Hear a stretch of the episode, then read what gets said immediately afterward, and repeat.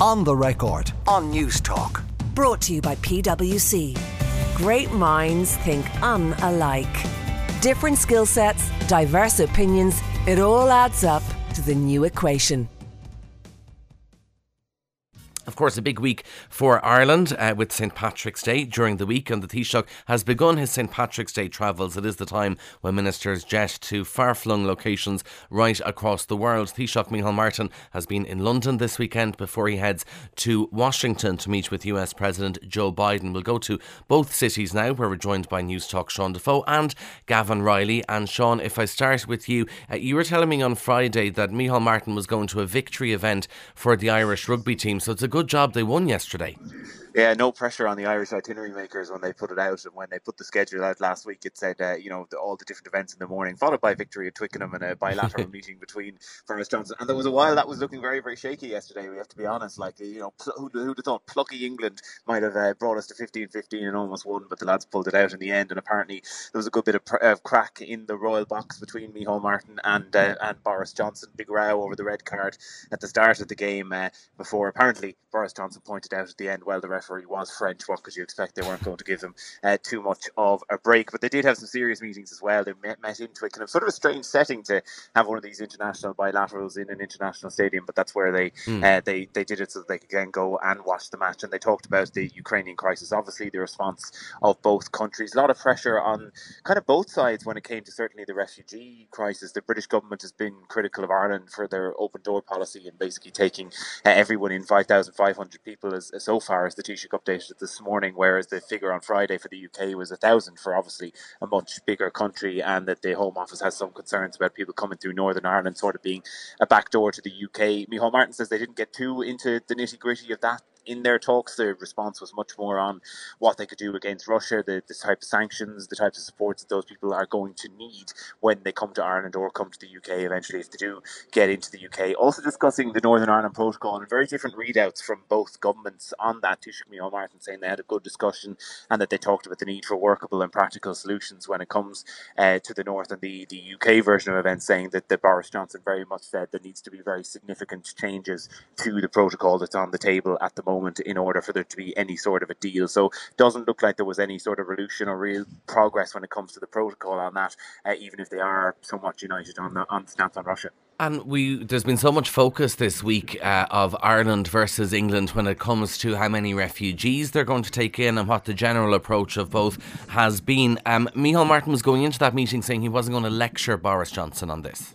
Yeah, we, we did push him on it yesterday because we said, look, we were a much smaller nation. We've taken in a much higher number, and there's a lot the UK could do. And Micheál Martin essentially did say, look, I'm not here to lecture Boris Johnson. Their their policy is their policy. Obviously, we're going to uh, continue to welcome them in. So it didn't really push him very hard on that. I very much stressed that look, the UK has done other responses. They've given a lot of money to uh, the humanitarian effort, for example. Uh, they've given the arms and weapons. They've gone after the oligarchs that are, are very much more in the UK this morning, saying, look, that's not something we have to face. Oligarchs aren't in Ireland, even if some of their, their money is, and that they will go after that. So, uh, kind of interesting comments on that side. He also said, just literally in the last couple of hours, that he's looking at perhaps raiding the COVID contingency fund. There was 4 billion euro set aside in the last budget for COVID.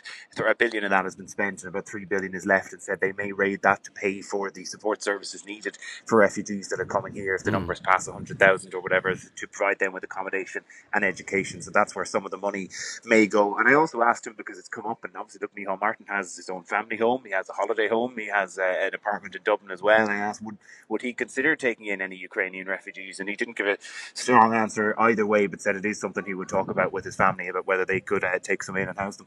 Right. Okay. He was on the BBC. Any interesting comments?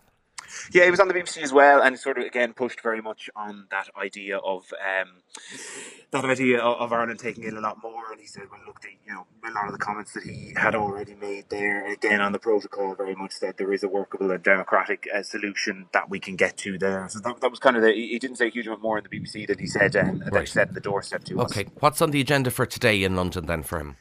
Well, I'm currently standing uh, not too far from Trafalgar Square, which is rapidly uh, um, filling up, waiting for uh, Micheál Martin to literally march past me. He's leading the Paddy's Day parade, which is being held uh, this Sunday rather than next Sunday. So that's been making its way from Piccadilly down here to Trafalgar Square, uh, where he's going to, to make uh, an address to a fairly packed Trafalgar Square, as it seems to be at the moment. A lot of the people involved in walking in the parade are frontline workers, both Irish frontline workers who were here in the UK during COVID, but also Ukrainian frontline workers, very much trying to make a point of the show of solidarity with them as well here. And then after that, he's flying uh, back to Ireland this evening, where he'll get a rapid PCR test ahead of his turnaround to go to the States tomorrow, okay. flying out tomorrow lunchtime, which is where, of course, Gavin Reilly is now. Exactly. That's very, very smooth. Thank you very much, Sean Defoe, Newstalk's political correspondent. From London, let's go to Washington and say hello to Gavin Reilly. Don't worry, Gavin, the seat has been kept warm here for you on, on the well, record. I'm getting a little bit worried with how, how seamless that's, that segue was. Very smooth. Sean, it was. Two of us are under a little bit of pressure, aren't we? very, very smooth. Okay, so Taoiseach will head home, get a PCR test, then head over to Washington. Does Ukraine overshadow everything, or is it still the case that it will all be about, you know, the undocumented Irish and immigration as it is every year in Washington? Uh, there's a little bit of a balance this year, actually, because uh, as people might know, it was reported in the last couple of days that the, the usual global greening initiative, where all the, the major landmarks around the world are all lit in green for St. Patrick's Day, that even at Ireland's own request, it's being stood down or stood back a little bit this year because Ireland is itself actually keen for a lot of those monuments to be lit up in, in blue and yellow, the colours of Ukraine. And it was actually quite striking when they were just driving into Washington. They only arrived in here uh, yesterday after the sun had gone down, and the amount of public buildings, even then, like the likes of the Kennedy Performing Arts Centre, which had already been lit up in blue and yellow uh, for Ukraine. So I think that will probably temper some of the usual sort of enthusiasm that there is. It won't be the usual, uh, you know, uh, full throttle sales pitch that it would be for Ireland. But when you look at the itinerary, and I should just say, by the way, that we haven't been given a full itinerary of every single last thing that the Taoiseach is doing. We've only been given a kind of a media itinerary version of it. Um, but there are still lots of, of bits where there'll still be an opportunity to to wear the green and, and play the old Blarney and shillelaghs and everything else and try and drum up the usual traditional way that there would be of, of trying to promote Ireland. So, for example, uh, one of the big uh, events that he's got on Tuesday night, a- again at the Kennedy Centre, is a Tourism Ireland reception where he's going to be uh, really trying to drum up the idea that now Ireland is, you know, it's over its COVID hump, that it's there back for American tourism, and that the, the country which usually pro- uh, provides so many tourists for Ireland is once again then willing to, to, go out and do that. So there's a little bit of the touch of that as well.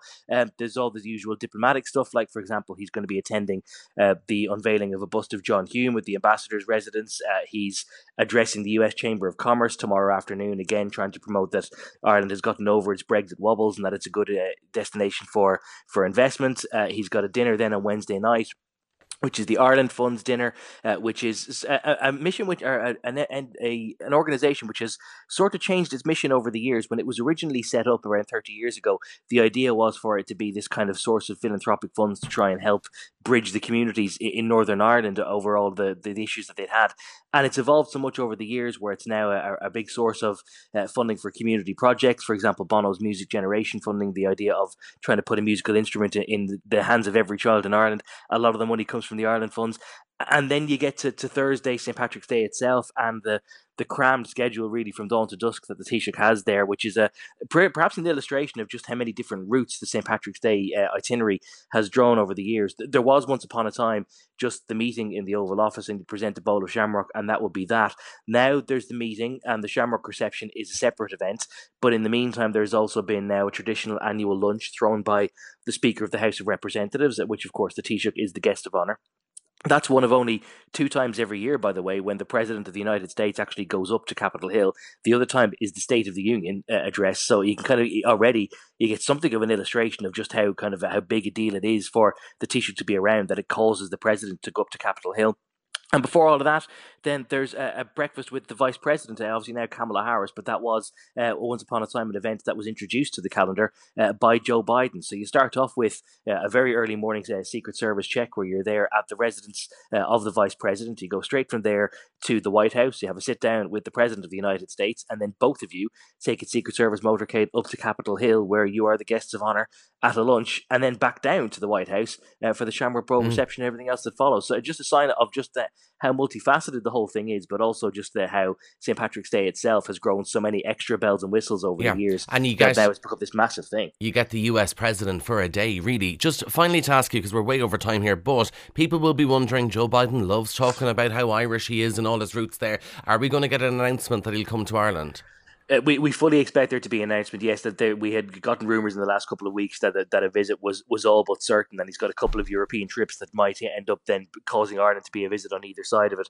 The reason why they're being coy is that usually you don't ever issue the invite until the circumstances of the invite being accepted have already been nailed down. But I, I wouldn't be at all surprised if when they sit down in, in the Oval Office on Thursday afternoon, if the very first item of business is so when are you coming When over you and coming?" where are we going to name the plaza after you?